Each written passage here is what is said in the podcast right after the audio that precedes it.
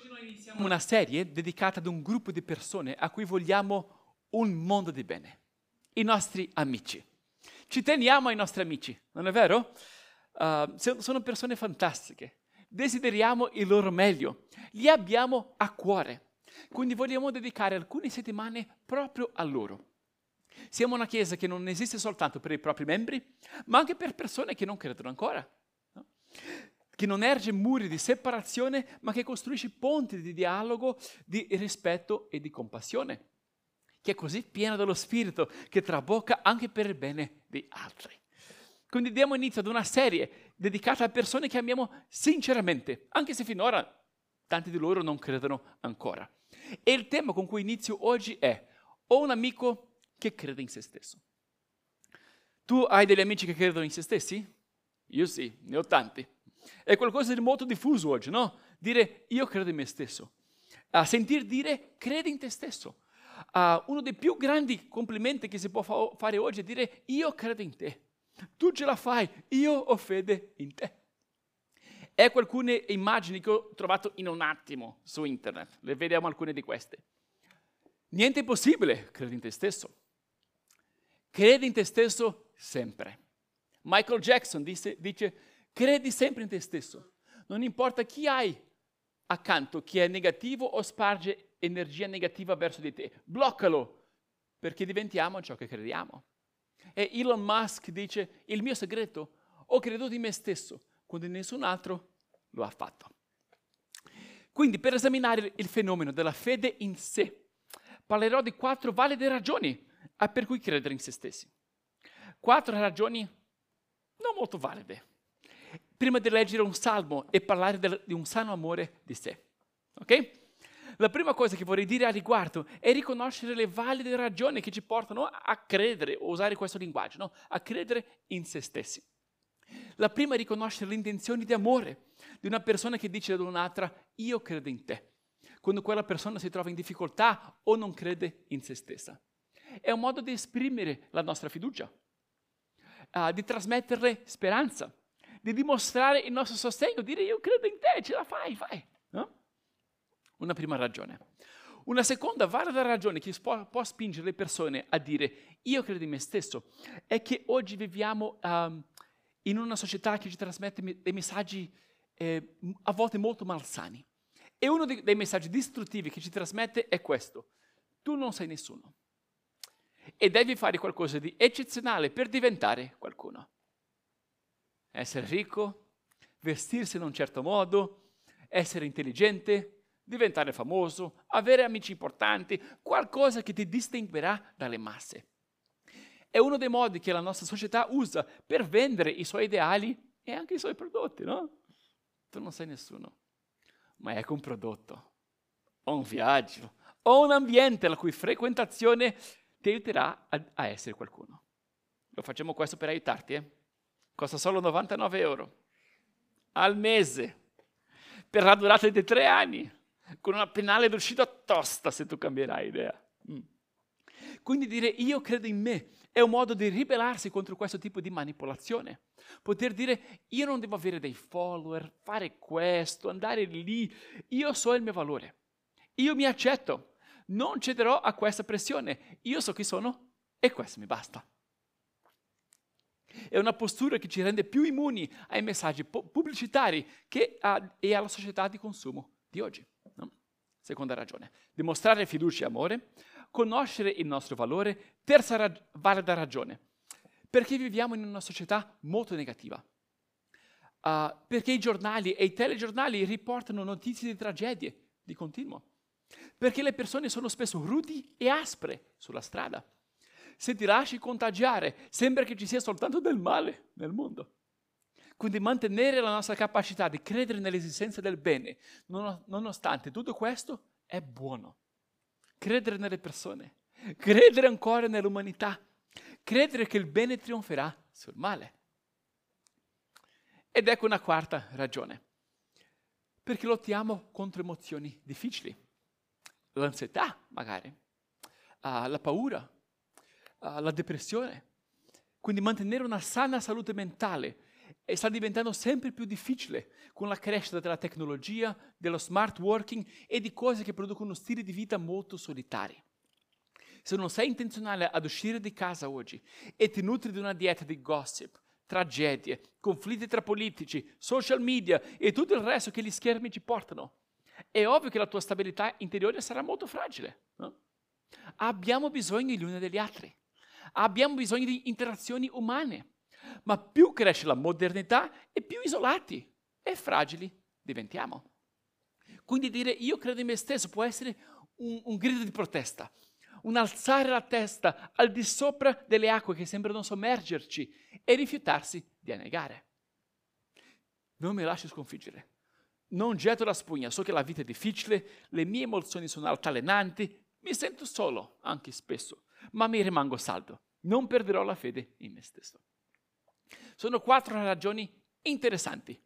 Dimostrare fiducia in altri, riconoscere il nostro valore come persone, mantenere salda la speranza e non permettere che gli alti e i bassi della vita e anche che le forze della modernità ci anneghino.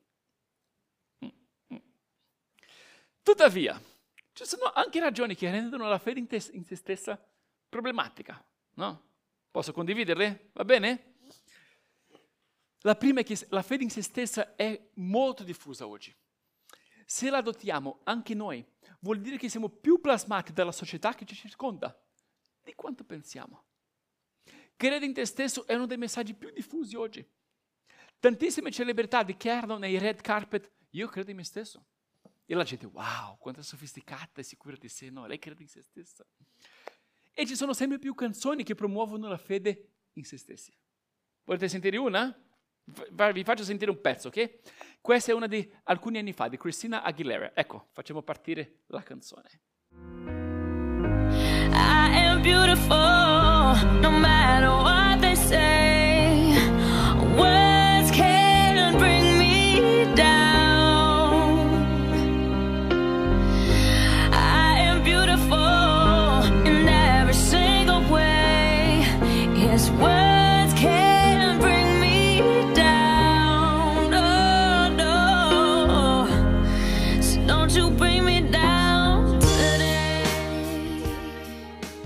Siamo?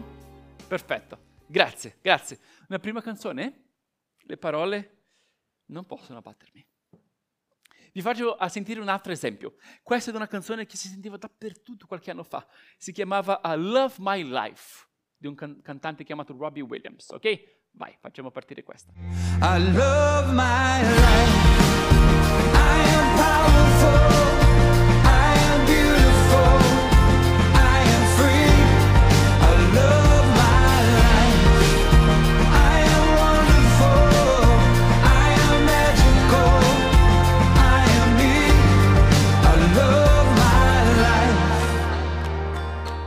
Avete visto? È anche caruccia la melodia, no? È coinvolgente. E dimostra una fede sempre più diffusa oggi, la fede in se stessi. Credere in se stessi, no? In ere passate si scrivevano canzoni più che altro per adorare Dio, no? Quanto grande è Dio. Nelle ultime generazioni le canzoni nelle radio erano dedicate più che altro all'amore romantico. Quanto bella è lei, quanto bello è lui, no? Ma oggi le canzoni sono dedicate sempre di più all'affermazione di se stessi. Sono potente, io sono bello, sono libero, amo la mia vita. Aggiungo anche che sono meraviglioso, sono magico, sono me, capito? Amo la mia vita. È una prima ragione che rende la fede in se stessa sospettosa. Vuol dire che siamo più plasmati dal nostro ambiente di quanto pensavamo. Il libro dei proverbi, leggo qua, uh, nella Bibbia dice questo. Confida nel Signore con tutto il cuore e non ti appoggiare sul tuo discernimento.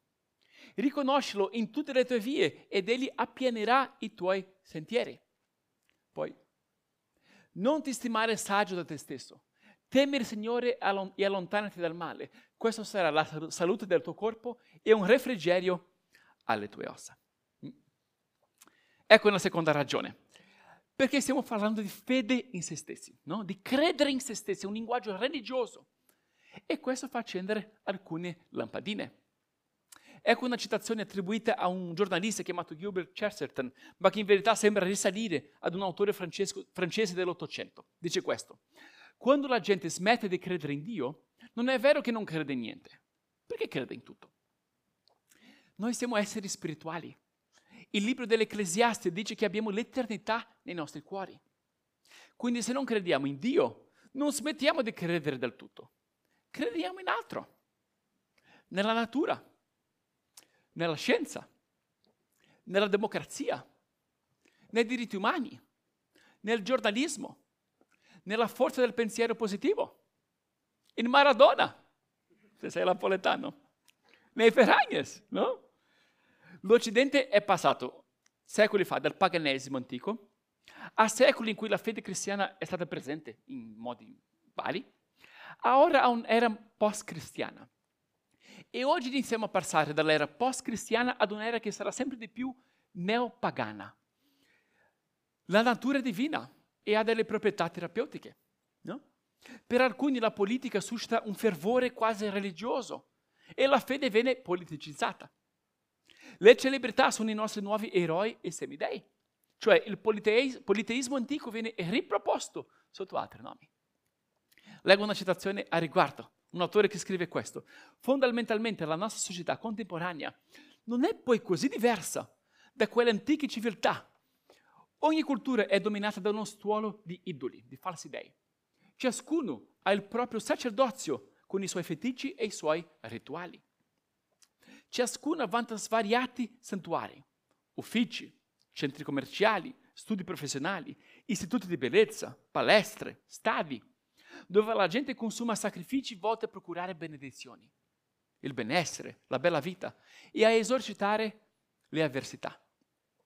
Cosa sono gli dei della bellezza, del potere, del benessere e del successo, se non quelle stesse entità che hanno assunto proporzioni mitiche nella nostra vita e nella nostra società?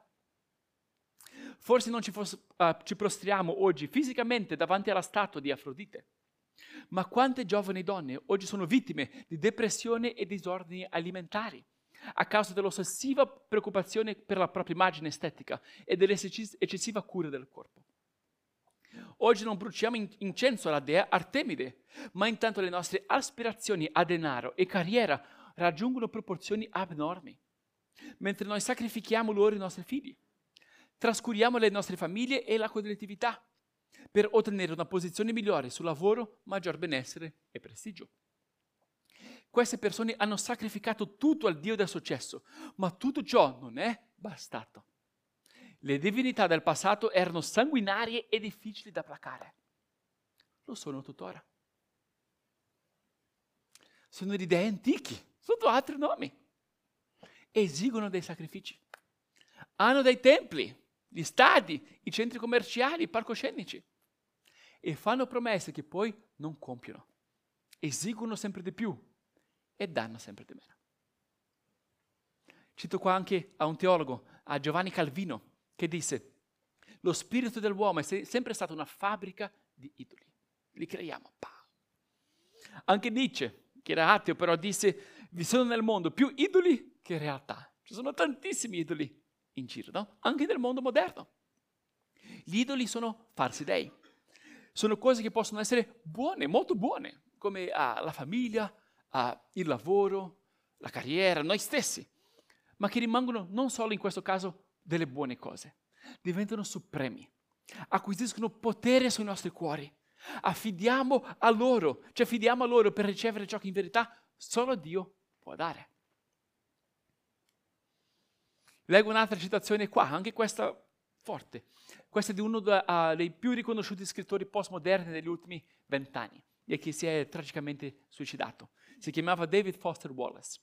Ad un discorso di laurea indirizzato a studenti che si laureavano, disse questo, leggo. Nella trincea quotidiana in cui si svolge l'esistenza degli adulti, non c'è posto per una cosa come l'ateismo. Non è possibile non adorare qualche cosa. Tutti credono. La sola, sola scelta che abbiamo è su che cosa, è su, su che cosa adorare. E forse la più convincente ragione per scegliere qualche sorta di Dio o una, so- una so- cosa di tipo spirituale da adorare è che praticamente qualsiasi altra cosa in cui crederete finirà per mangiarvi vivo. Se adorerete il denaro o le cose, se a queste cose affiderete il vero significato della vita, allora vi sembrerà di non averne mai abbastanza. Questa è la verità. Se adorate il vostro corpo e la bellezza e l'attrazione sessuale, e vi sentirete sempre brutti. Adorate il potere e finirete per sentirvi deboli e impauriti. E avrete bisogno di avere sempre più potere sugli altri per rendervi insensibili alle vostre proprie paure. Adorate il vostro intelletto. Cercate di essere considerati, intelligenti e finirete per sentirvi stupidi, degli impostori, sempre sul punto di essere scoperti. Uno scrittore non cristiano che ha riconosciuto che siamo esseri spirituali. Dio ci ha creati per sé. Quindi se adoriamo qualcos'altro al posto di Dio, non funziona. Non hanno questo potere. Non fanno del bene, fanno del male. Fanno delle grandi promesse, ma ci lasciano sentendoci vuoti. Promettono una grande libertà, ma in verità ci rendono degli schiavi. Il che mi porta alla terza ragione, che rende la fede in se stessa problematica. Perché dobbiamo avere fede in Dio. Dio è Dio. Dio è degno della nostra fiducia. Dio è, Dio è degno della nostra fede. Questo ci permetterà non solo di adorare il vero Dio, ci darà anche una sana immagine di se stessi. E qui vorrei leggere un salmo che ci aiuta a distinguere queste cose, il Salmo 115. Ok? Leggiamolo qua. Inizia così. Non a noi, o oh Signore, non a noi, ma al tuo nome da gloria, per la tua bontà e per la tua fedeltà. Il nostro Dio è nei cieli. Egli fa tutto ciò che gli piace. I loro idoli sono argento e oro, opera delle mani dell'uomo. Hanno bocca e non parlano. Hanno occhi e non vedono. Hanno orecchi e non odono. Hanno naso e non odorano.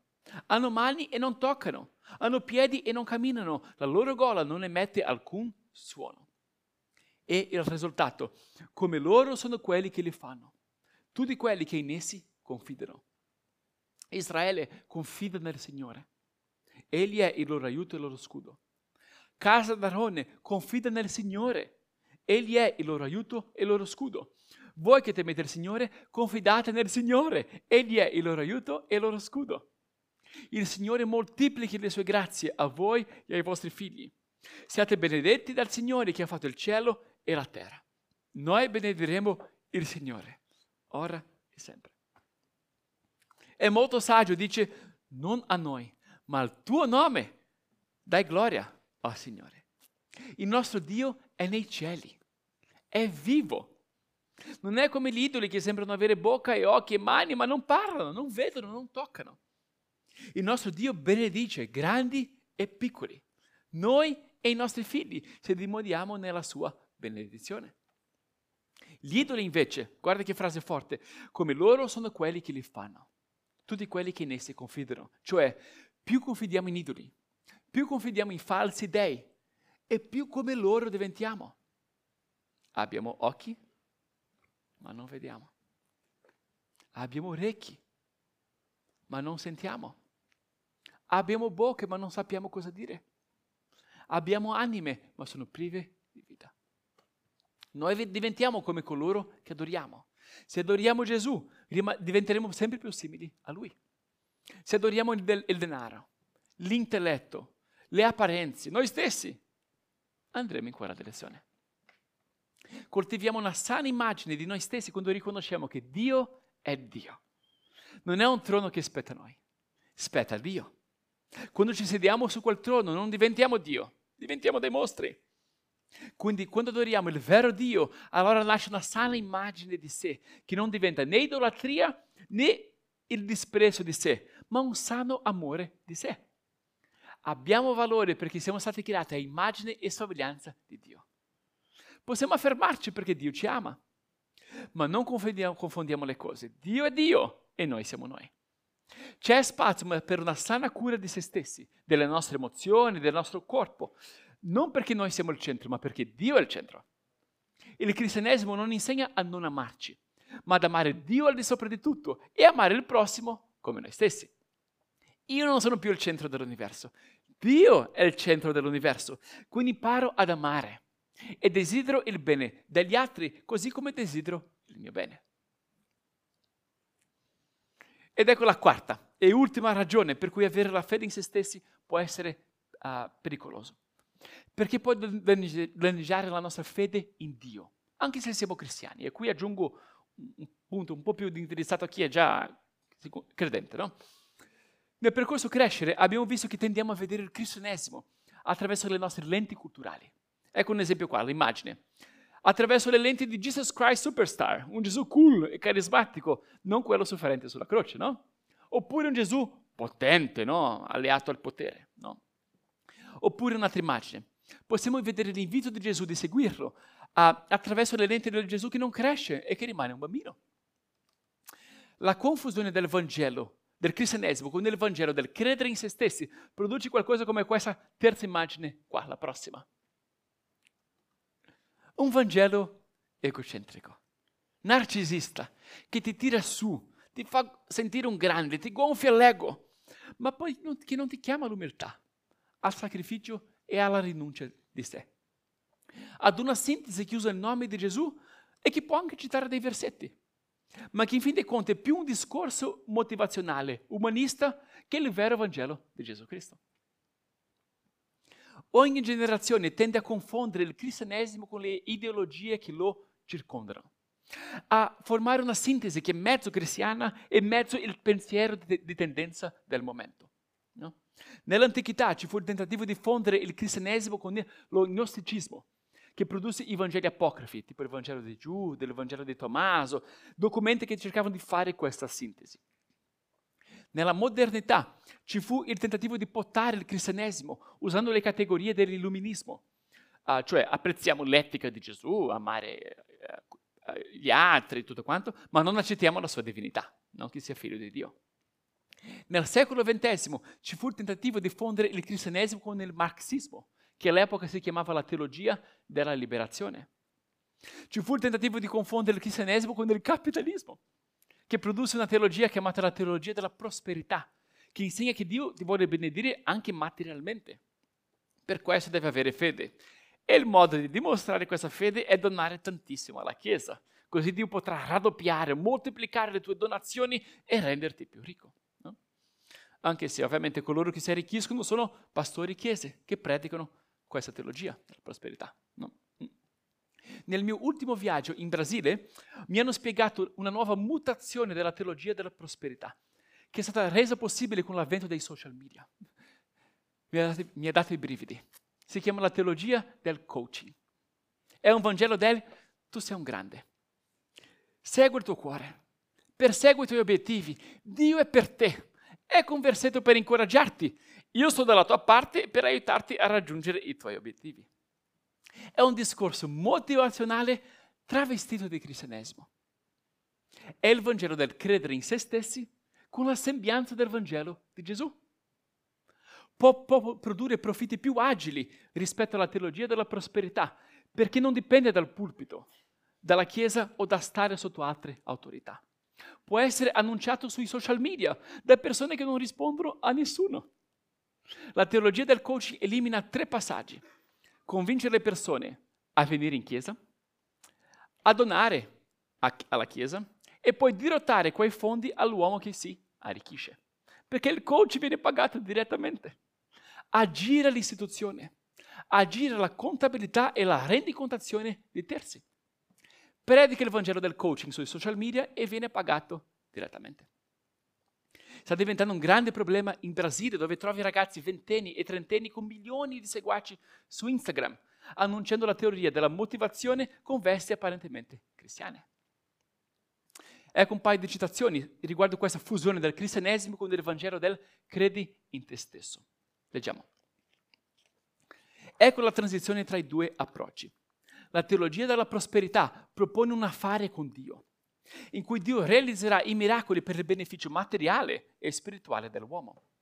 La teologia del coaching ha eliminato l'affare mantenendo Dio lontano, siccome l'uomo trova la forza miracolosa in se stesso per il suo beneficio materiale e spirituale. Nella teologia della prosperità c'è ancora una certa dipendenza da Dio e dalla sua azione sovrannaturale. Ma nella teologia del coaching l'uomo ha dichiarato la sua indipendenza.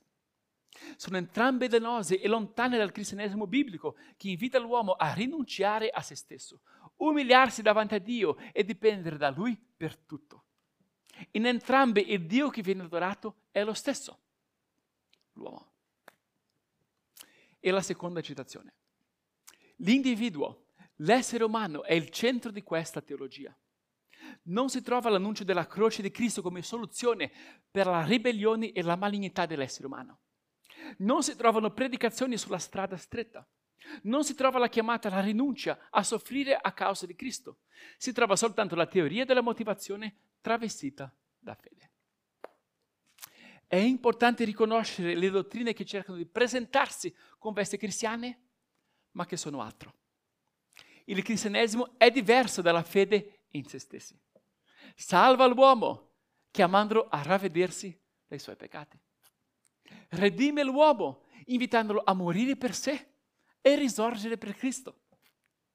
Chiama l'uomo a riconoscere Dio per avere una sana immagine di sé. Gesù ci chiama a morire per noi stessi affinché possiamo trovare la nostra vera vita in Lui. Gesù disse questo, leggo. Chiamatasi la folla con i suoi discepoli disse loro, se uno vuole venire dietro a me, rinuncia a se stesso. Prenda la sua croce e mi segua. Perché chi vorrà salvare la sua vita la perderà. Ma chi perderà la sua vita per amor mio e del Vangelo la salverà. Ok, avviamoci alla conclusione. Okay? Vorrei concludere facendo riferimento ad un paradigma di un teologo del Medioevo uh, che parlava molto dell'amore. Si chiamava Bernardo di Chiaravalle. Propose quattro gradi di crescita nell'amore. Ok? Oggi rimaniamo con il numero 4. Ecco qua. I quattro livelli d'amore di Bernardo di Chiaravalle, era il secolo XII o XIII, sono questi. Amare sé per l'amore di sé. Amare Dio per l'amore di sé. Amare Dio per l'amore di Dio. E amare sé per l'amore di Dio. Il primo è amare sé per l'amore di sé, cioè io vivo per me stesso. Io sono il centro della mia vita, penso più che altro a me stesso il normale essere umano. Il secondo livello è amare Dio per amore di sé, cioè cerco Dio perché Dio mi aiuterà, perché Dio mi renderà più sereno, perché Dio mi benedice, lo amo, ma più che altro perché lo, mi amo, in fin dei conti, no? Mi aiuta. Poi il terzo livello è amare Dio per l'amore di Dio, perché Dio è buono, perché Dio è degno, perché Dio è santo. Perché mi benedice, certo, ma più che altro perché Dio è Dio, capito? Io lo amo. E il quarto livello è amare sé per l'amore di Dio. È essere morti per se stessi e arrendersi a Dio così tanto che amiamo tutto per l'amore di Dio. Amiamo il nostro prossimo, amiamo il nostro nemico, amiamo anche noi stessi con un amore che è purificato dall'amore di Dio. Ora non sono più io il centro, Dio è il centro. Vivo per Dio e riesco ad amarmi in Dio, perché sono una creatura creata e amata da Dio. Vorrei concludere allora invitandoti a riconoscere dove sei ora, in questi quattro livelli, e a fare il prossimo passo. Se tu ti ami per amore di te stesso, ti invito ad aprirti a Dio, anche se è per amore di te, per ora anche se è per il tuo bene. Credere in Dio conviene. Sarai più sereno e felice se riconoscerai il tuo creatore. Non ti incoraggio a fermarti qui per sempre, ma riconosco che il nostro primo avvicinamento a Dio di solito è motivato da un interesse personale, no? Signore, aiutami con le mie emozioni. Sana un mio rapporto. Uh, guarisci la mia ferita. Dai ascolto della mia preghiera apriti a Dio.